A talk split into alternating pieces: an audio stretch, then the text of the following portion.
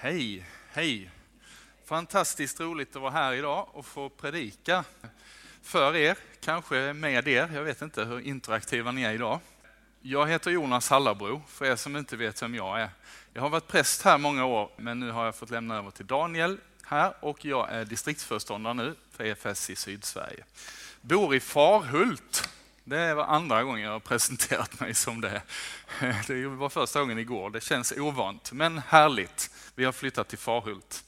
Det är lite nytt och rörigt. Gott att få vara här. Vi är ju på den andra delen av en temaserie som tar sin utgångspunkt i händelserna kring Esra och Nehemja. Eh, och när eh, Israels folk bygger upp igen Jerusalem efter dess ja, första förstöring. Och eh, det är precis där vi kommer in. Förra veckan predikade Daniel här kring det temat. Så vill du höra den så eh, är det inte det du får höra idag, nu, men du kan höra den i eftermiddag. Det finns på eh, e- EFS Helsingborgs hemsida. Så gå in där och lyssna. Men du får en liten resumé nu för att kunna ändå följa med vad vi talar om idag. Nehemia kommer vi att tala mest om idag. Han är en av dem som har fötts i deportationen. Han har fötts i Babylon, som vi kallar det, Babylonien, och eh, har växt upp i deportationen, alltså inte varit i Israel, inte varit i Jerusalem, utan växt upp där. Han är i Persien nu. Han har ju växt upp och fått en viktig tjänst eh, nära kung Artaxerxes. Eh, och där gör han tjänst som munskänk nu, när vi möter honom i den här boken. Han är i tjänst och så får han besök, bland annat hans bror som har varit i Jerusalem och nu kommer och besöker honom i borgen i Susa. Och han får nyheter om hur det är ställt i Jerusalem. Och han får höra att Jerusalem fortfarande är helt skövlat. Staden har liksom ingen, inget försvar, de har ingen identitet kvar där. Det är kass i Jerusalem. Det är vad han får höra. Eh, han beskriver det som så här, att han får höra, de som är kvar efter fångenskapen befinner sig och befinner sig i provinsen lider stor nöd och vanära. Jerusalems mur är nedriven och portarna är nedbrända. När han hör detta så berättar han att han sätter sig ner och gråter. Jag sörjde i flera dagar och fastade och bad inför himmelens Gud, berättar Nehemja. Eh, nästa sak som händer när vi kommer till kapitel 2 i Nehemja bok så förstår vi att han har inte bara fastat och bett i några dagar, han har hållit på i över två månader. För det har gått en tid sen. Han är kvar i den här nöden inför Gud. Och jag tänkte vi skulle börja där. Ta nästa slide så kommer första ordet idag. Nöd är första ordet. Nehemja drabbas så av nyheterna han får genom brorsans berättelse att han sätter sig ner och gråter. Och han får på något sätt del av den nöd som, som ligger på Guds hjärta för hur det är ställt i Jerusalem. Det är ganska intressant. Jerusalem är just nu för Nehemja över 200 mil bort. Ni kan tänka hur långt det skulle ta att resa med dåtidens kamel eller åsneritt. Idag är det ju bara en flygresa så är man där. Men från det hem jag befinner sig så är det över 200 mil, det är ju en månads resa kanske. Då. Ändå, och han har aldrig ens varit där. Ändå så är det som att Jerusalem och folkets nöd bara flyttar rätt in i hans hjärta, där han är. Och att det inte alls är långt borta, utan han får en passion i sitt inre som fullständigt tar tag i honom. Som börjar pulsera. Och han gråter direkt när han får höra nyheterna. Jag tänker att Nehemja där får bli en bild av Jesus. Han som vi har hört om här, dopet. Jesus möter också nöden i Jerusalem. När han kommer över Oljeberget så står det hur Jesus grips i sitt inre. Han blir upprörd i sina inälvor, står det i de grekiska orden. Och han gråter över Jerusalem, över folket där, som är som får utan herde. Jag tänker att vi kanske också behöver ha det där öppna hjärtat, som vågar ta emot nöd, som vågar drabbas, som säger Gud du får lov. Du får tillgång till mitt hjärta. Jag tänker inte hålla en mur där. För där det saknas en mur så vill jag att du bryter ner min mur i mitt hjärta så att jag kan få en nöd för människor idag. Och för läget kanske 200 mil bort, vad vet jag. Negativ missnöjdhet, det behöver vi inte. Det är tacksägelsedagen idag. Vi har nog av negativitet och cynism i samhället idag, eller hur? Nog. Nog med beslut. Vi, vi beslutar inget mer av det. Men en positiv, helig missnöjsamhet, det tror jag vi har alldeles för lite av. Att man faktiskt får en, en slags helig passion för något som är fel. Därför att det är ofta så en förändring kommer. Förändring kommer sällan om man bara är nöjd med läget, eller hur? Och vi behöver förändring i våra liv, kanske i vår familj. Vi behöver det definitivt i vårt samhälle. Så en, en helig missnöjsamhet som Gud föder i våra hjärtan, den kan vara väldigt konstruktiv. Att vi vågar bli drabbade. Det är en slags pionjärnöd som drabbar Nehemja i borgen i Susa. Jag tror vi behöver den pionjära nöden idag. En helig, positiv missnöjsamhet. Jag tror att, att kyrkan i vårt land behöver det. Om du är en, en, en pionjär, om du är en visionär, om du går med en slags passion över det som ännu inte är till, så eh, tror jag att jag vill uppmuntra dig idag. Vi kommer till det också längre fram. Den här nöden i Nehemjas hjärta driver honom till nästa punkt. Vi är fortfarande på förra veckan, så ni vet. Vi har inte börjat dagens predikan, så ni har inte börjat ta tid än. Bön och fasta är vad Nehemja, liksom, vad som kommer på automatik på den här nöden. Nöden riktar Nehemja nämligen inte till bara omöjligheterna, utan till Gud. Och Nehemja i sin bön börjar inkludera sig själv i att det har gått snett och säger vi har gjort fel, vi har syndat och så ber han en lång syndabekännelse där han säger jag är del av det här problemet. Men han riktar sig också till Gud och talar om i bönen för Gud och för sig själv vem Gud är. Att Gud, du, du är trofast, du har visat nåd mot det här folket, det är ditt folk. Och så börjar han tala om för Gud i bönen vad Gud har gjort för det här folket. Jag älskar den typen av bön. Jag tror inte Gud behöver påminnas om vem han är. Han är ganska trygg i det. Till skillnad från många av oss andra så är Gud alltid trygg i vem han är. Men vi behöver bli påminda om vem Gud är. Och bönen riktar Nehemja till Gud. Bön och fasta handlar om ett liv som vänder sig helt till Gud istället för att bara stirra på problemen och omöjligheterna. Då vrids våra perspektiv rätt när vi får umgås med Gud. Vart leder nöden och ett heligt missnöje dig och mig idag? Det ledde Nehemja in i en lång tid av bön och fasta. Det står om Esra, den andra personligheten som finns med i de här böckerna, eller en av de andra. Det står om Esra som blev en, en Guds präst i den tiden och fick återinföra eh, Guds lag och läsandet av Bibeln och, och gudstjänsten i, i eh, Jerusalem i den tiden. Det står om honom att Esra hade vänt sitt hjärta. Esra hade vänt sitt hjärta till att studera Herrens lag och leva efter den och lära ut lag och rätt i Israel. Han hade vänt sitt hjärta till att studera Herrens lag och leva efter den. Det var Esra. Undra på varför Gud kunde använda honom till att restaurera tillbedjan och gudstjänst i det här folket. Ja, därför att hans hjärta var vänt redan. I andra krönikeboken 16 och 9 så står det att Herrens ögon sveper över hela jorden för att han Eh, nu kan jag gamla översättningen få läsa. För att stärka dem som med sina hjärtan ger sig hän åt honom. Herrens ögon, Herrens blick överfar hela jorden för att han i sin kraft ska bistå dem som i sina hjärtan hänger sig åt honom. Det är gamla översättningen. Det där är ett bibelord som jag tror vi behöver förstå vad det innebär. Gud söker efter hjärtan som är villiga att säga det är du Gud som får göra det som ger sig hän till honom. Som säger vi är, vi är lost utan dig. Vi fixar inte detta utan dig. Jag tror vi är många som säger ibland, vi fixar inte detta. Jag har sagt det alldeles många gånger denna veckan. Eh, jag slog sönder en grästrimmer i veckan, för någon som vill veta mitt psykiska tillstånd. är det någon som har gjort det någon gång?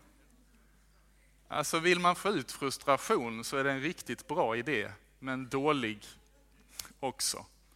Det hjälper på kort sikt. när liksom den här trimmertråden har åkt in för femtonde gången och man inte orkar reparera fler gånger, ja, då rann det över. Jag tror vi är många som kommer dit att jag fixar inte detta, men så är det riktningen. Att vända sitt hjärta till Gud och inte till att slå sönder en grästrimmer. Utan säga att Gud, jag fixar inte detta. Du måste hjälpa mig. Du måste hjälpa oss. Och i Nehemjas hjärta så föder detta nästa punkt, nämligen tro. Det väcks på något sätt i Nehemja, i bönen, umgänget med Gud, att en dröm, en, en vision, genom tårarna så är det som att han börjar se för sitt inre att Jerusalem kan byggas upp igen. Men det föds ingen annanstans.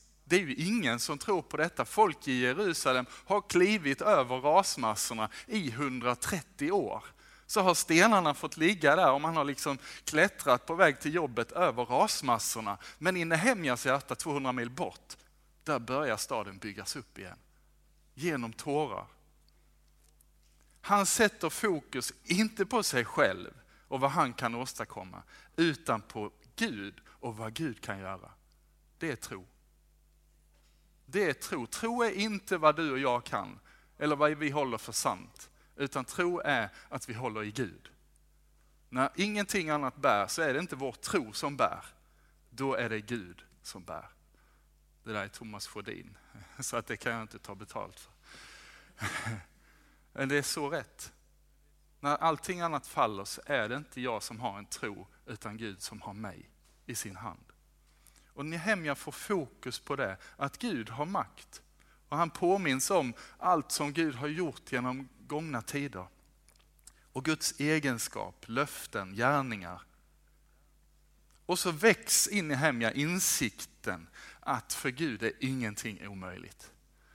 Och då måste det ju vara möjligt att Jerusalem kan byggas upp igen.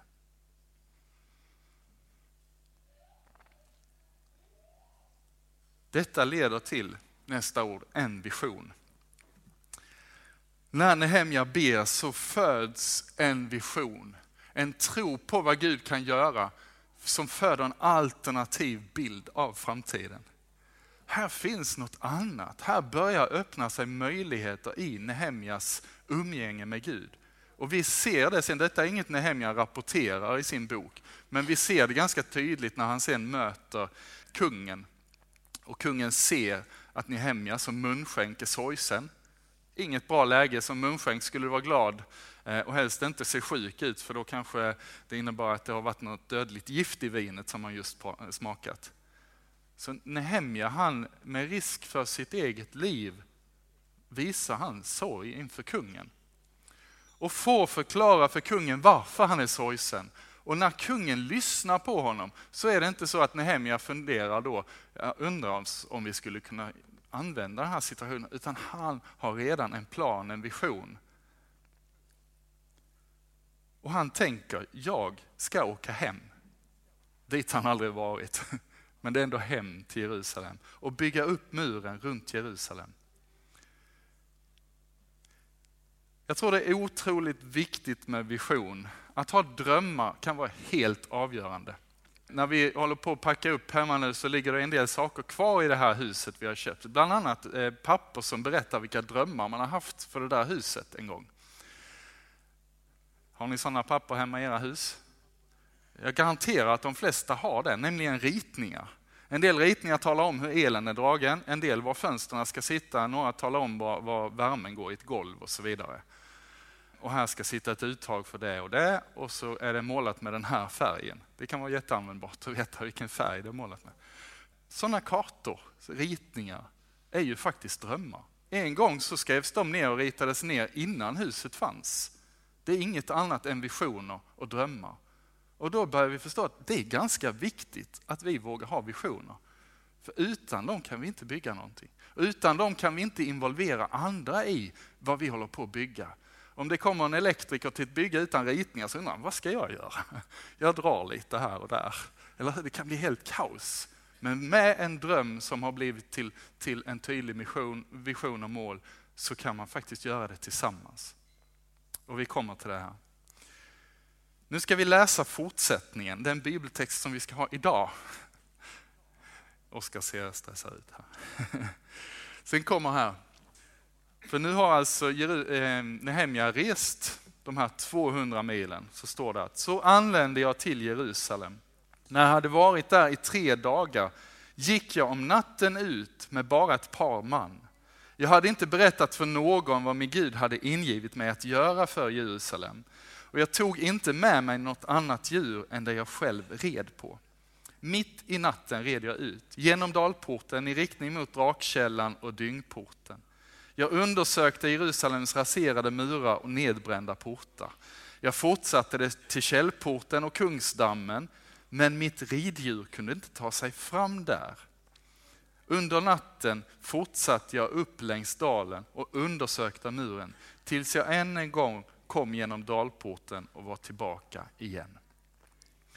Styresmännen visste inte var jag hade, var jag hade varit och vad jag hade gjort, ty jag hade ännu inte underrättat judarna, varken präster, stormän, styresmän eller övriga som hade med saken att göra.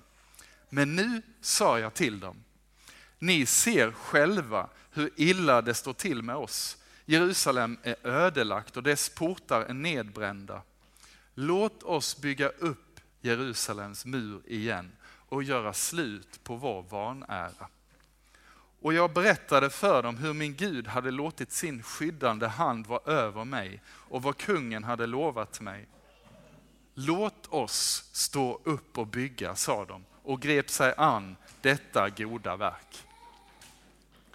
Man har väl sällan hört om en, eh, en härligare respons på en predikan. Va? Låt oss stå upp och bygga och så grep de sig an detta goda verk.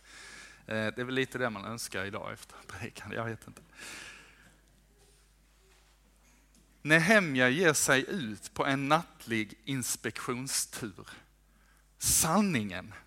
Sanningen är alltid en kontaktyta med Gud och med Guds rike. Gud bygger alltid sitt rike i sanningen, i hur det faktiskt ser ut.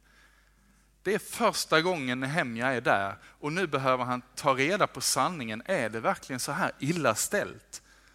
Och det är det. Det är så kass så att han kan inte ens ta sig runt med, med en åsna, utan han får lämna åsnan och klättra över rasmassorna. Jag tror att i den klättringen på natten bland rasmassorna som ligger där nerbrända, de svarta, sotiga stenarna, jag tror att där prövas Nehemjas vision. Där prövas han ordentligt. Och nu tänker jag att det finns två vägar för honom här efter den här nattliga eskapaden. Antingen så fokuserar han på eländigt och luften går helt ur honom. Eller så ser han eländigt, men, eländet men fylls av Guds ande och får beslutsamhet och blir än mer överlåten till att nu katten ska vi se en förändring här. Och ni kanske förstår vad det landar i, men det är så lätt när vi ser omständigheterna att vi tappar sugen. Vi tappar luften, liksom, det går ur oss. Jag tror det är viktigt att, att vi ser som det är. Otroligt viktigt. Utan den här nattliga turen på egen hand så tror jag inte att Nehemja hade kunnat beräkna kostnaden och hade kunnat ta ett beslut som sen höll hela vägen. Hade han gått på någon slags, ja men det här ska nog gå bra, och så kollar han inte riktigt hur det såg ut, då hade han inte fixat det hela vägen. Då hade de inte 52 dagar senare kunnat jubla över att muren var uppbyggd och portarna var insatta. Men Nehemja tog sanningen, tittade, så här ser det ut. När Nehemja kliver över rasmassorna så ser han möjligheter där andra bara har tappat sugen. Han ser byggmaterial där andra bara har sett stenbumlingar. Nu blir Nehemjas vision till verkstad och bygget börjar. Och trots otroligt många motgångar här eh, så byggs muren upp. Och, och, så småningom byggs samhället upp igen om vi läser fortsättningen i Nehemjas bok, vilket vi ska säkert framtida veckor här. Nu kommer vi till nästa ord, nämligen risk. Nu tar Nehemja en stor risk. Det krävs mod för att gå till handling innan det finns några som helst garantier för någonting. Jag tänker att det börjar långt tidigare när Nehemja första gången presenterar sin vision för kungen. Då han börjar ta den här risken att gå på det han har upplevt som en vision. Kungen ger honom det han begär och mer därtill. Därför att, förstår Nehemja, visionen är ju från Gud. Det har han med sig nu, så nästa gång som han behöver pröva om den här visionen kanske håller, så vet han att men Gud var med mig när jag mötte kungen. Ni vet när David står inför Goliat, så påminner han sig om tidigare, hur var det nu? Förra gången jag mötte en sån här gigantisk svårighet, han påminner sig, Gud var med mig mot björnen. Gud var med mig mot lejonet. Ja, nog ska nog Gud vara med mig när jag möter den här jätten Goliat. Och så blir han kanske ändå lite tveksam. Men han bygger det på tidigare erfarenhet. Om vi inte vågar ta risker och pröva, är nu Gud med oss?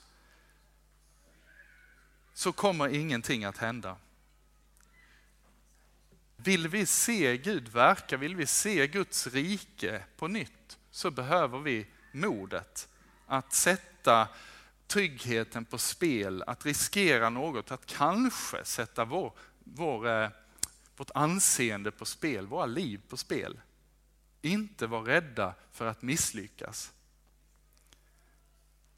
Jag tror att Gud genom Nehemja bok i den här serien och kanske redan idag vill väcka och kalla fram pionjären i dig. För det bor en pionjär i dig. Om du är en kristen, vilket jag tror många är här, så har du den helige ande. Och då kan du inte säga emot mig annat än att det bor en pionjär i dig. Vi har lite olika personligheter. Alla är inte pionjärer som Nehemja och får visioner, men alla har något av det i sig. Och jag tror att vi behöver den där pionjärandan som får en nöd, som börjar se vad Gud ser och får nöd för det men som också väcks till tro och som vågar ta risker i modet att Gud kan göra någonting. På 52 dagar bygger de upp muren igen. Sa jag 130 år innan? Så min nummerhjärna funkar. Det var 140 år hade man klivit över rasmassorna, ser jag nu i mitt koncept. Jag korrigerar min tidigare siffra. Det som har legat raserat i 140 år bygger man upp för på 52 dagar. Det är extraordinärt. Jag vet ingenting liknande i historien egentligen. Ge mig något exempel så kan vi ompröva det. Men det är bara en Guds vision och en Guds timing som kan göra det. Det hade inte varit tid innan. Jag tror att om någon hade försökt gaska upp folket innan, nu ska vi bygga, nu snyggar vi till lite här. Det hade inte gått. Det var inte tid. Men nu hade Gud gett vision till en ung man som fick komma med material och säga, ska vi inte göra detta? Och folket står upp och bygger. Jag tänker att det är en stark uppmuntran till oss som kämpar i Sverige idag med att bygga Guds rike. Vi behöver den uppmuntran att det är inte kört. Kanske nu är Guds tid. Kanske nu är det tid att vi hakar på en vision som förmedlas om att nu gör vi kyrka på nya sätt. Nu är tid att, att börja bygga. Och så bygger man. Jag tror Daniel kommer att titta mer på det här senare, men vi tjuvtittar lite i kapitel 3 också. För då börjar man bygga sida vid sida. Man bygger fårporten, fiskporten, dalporten, dyngporten, Malakia är min, min hjälte där. Han får bygga dyngporten. Och det står så här om, om den här arbetsglädjen som de fick uppleva. Ja, vi tar nästa ord här. Vi bygger tillsammans. Därför att tillsammans är enda sättet. Det står att nästan alla slöt upp, olika yrkesgrupper i Jerusalem och alla byggde tillsammans och det står att det var ett hemmabygge. Alltså var och en byggde på den bit av muren som låg närmast hemma. Det står typ tre gånger i texten i kapitel 3 att han och hon, de byggde på muren som låg närmast deras hus. Jag tänker för det spännande att få vara med och bygga på den rasmassan man sett från köksfönstret varje dag. Hela uppväxten har man sett de här stenarna ligga där och så får man vara med och sätta dem på plats igen och se att det var ju byggmaterial till ett beskydd, till att bygga en identitet igen i den här staden. Jag tänker att det är viktigt att vi bygger Guds rike hemma. Att vara i kyrkan, att vara med i en församling är superviktigt. Men det är hemma som bygget sker. Det är i, vardagen som det här prövas. Och Det är där vi har vår kallelse att se vad finns det för byggmaterial här för att bygga Guds rike tillsammans. Muren blev färdig på 25 dagen i månaden Elul, står det, efter 52 dagar. När alla våra fiender hörde detta, alla folken runt omkring oss såg det, så sjönk de djupt i sina egna ögon. De förstod att detta arbete var vår Guds verk. Det är den sista punkten här. Det är Guds bygge. De förstod att detta arbete var vår Guds verk. Är det inte gött? Det, det, det är inte allt som Nehemja gör som lyckas här. Han, eh, Daniel var inne på det förra veckan också. Han misslyckas ganska rejält sen. Men det är inte viktigt, tänker jag. Det viktiga var att man förstod att det här var Gud som handlade. Ingen ledare är felfri. Hear me out. Vi är inte kallade att vara felfria. Nehemja var inte det heller. Men vi är kallade att vara med och bygga det verk som är Guds. Till och med Paulus säger i första Korintierbrevet 3 och 9, han säger ni är Guds bygge. Ni är Guds bygge. Och de kom tillsammans och plötsligt med Gud så var det omöjliga möjligt. Vi ska be nu. Jag tänker att vi ska be om just det, att Gud får lägga sin nöd, sin vision på oss och förkunna i oss och i oss som församling att i den här staden Helsingborg så är det möjligt. Vi har en, en vision i EFS att, att eh, se människor och samhällen förvandlade av Jesus. Det är vår enkla vision. Jag säger enkel därför att det handlar om vad Jesus ska göra. Människor och samhällen förvandlade av Jesus. Och I den här kyrkan talar vi om att vi vill leva nära människor, nära Jesus, nära människor, mitt i Helsingborg.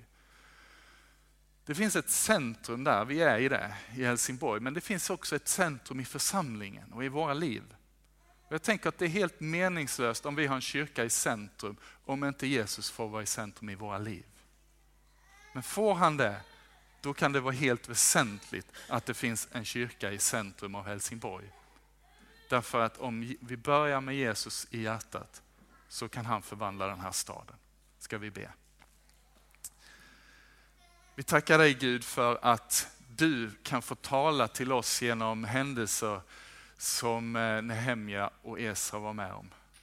Och vi ber Gud att den här perioden av tema och läsning och undervisning utifrån ditt ord ska få beröra oss och få tala till oss och få väcka oss Gud. Vi ber just nu, kom med din helige ande. Vi ber att du öppnar våra hjärtan, att vi kunde få ta emot ifrån dig en nöd, en, en bön, en riktning till dig Gud i tro på att du kan göra skillnad. Och Herre, väck oss att vara med och börja se vision och börja se ditt rike och söka det och be bönen, låt ditt rike komma Herre. Tack för att vi tillsammans kan få vara med och bygga och hemma kan få bygga vårt hemmabygge. Tack att du inte ser ner på hur vi försöker tillämpa ditt rike i vår vardag, utan du är med där. Kom heliga ande i vår vardag. Vi ber att du i oss och i vår tid, i vårt land, förlöser en trons atmosfär. Din helige ande